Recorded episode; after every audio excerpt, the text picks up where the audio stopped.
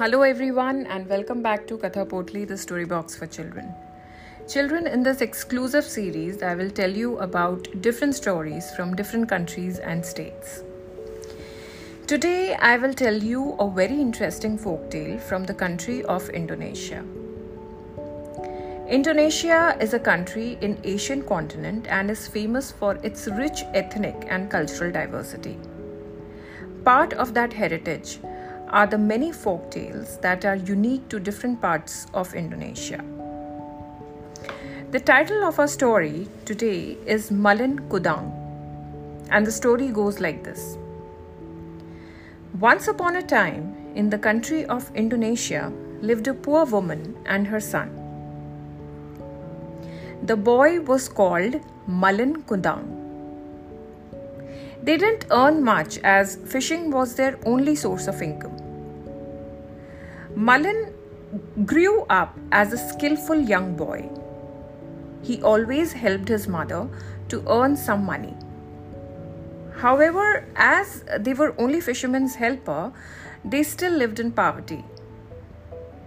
One day, Malin asked his mother, Mother, what if I sail overseas? His mother didn't agree, but Malin had already made up his mind. He said, Mother, if I stay here, I'll always be poor, and I want to be a very successful person. His mother wiped her tears and said, if you really want to go, I cannot stop you, son. I can only pray to God for you to gain success in life. But promise me you will come back home.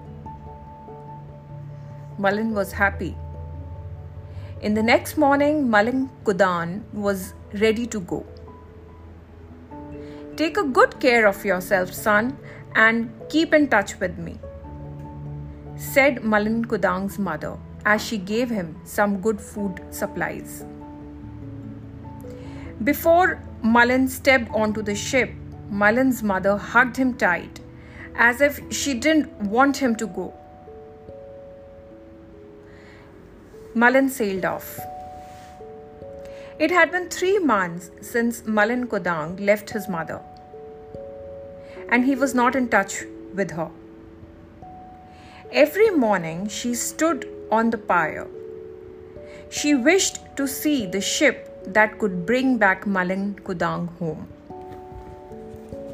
Every day and night she prayed to God for her son's safety. There was so much prayer that had been said due to her deep love for Malin Kundang. Even though it had been a year she had not heard any news from Malin Kundang, she kept waiting and praying for him. After several years waiting without any news, Malin Kundang's mother was suddenly surprised by the arrival of a big ship in the pier where she usually stood to wait for her son. When the ship finally pulled over, Malin Kundang's mother saw a man who looked wealthy stepping down a ladder along with a beautiful woman. She could not be wrong. Her blurry eyes still easily recognized him. The man was Malin Kundang, her son. Malin Kundang's mother quickly went to see her beloved son. Malin, you back, son? said the mother without any hesitation. She came running to hug Malin. I missed you so much, son. But the son didn't show any response. He was ashamed to admit his own mother in front of his beautiful wife. You're not my mother.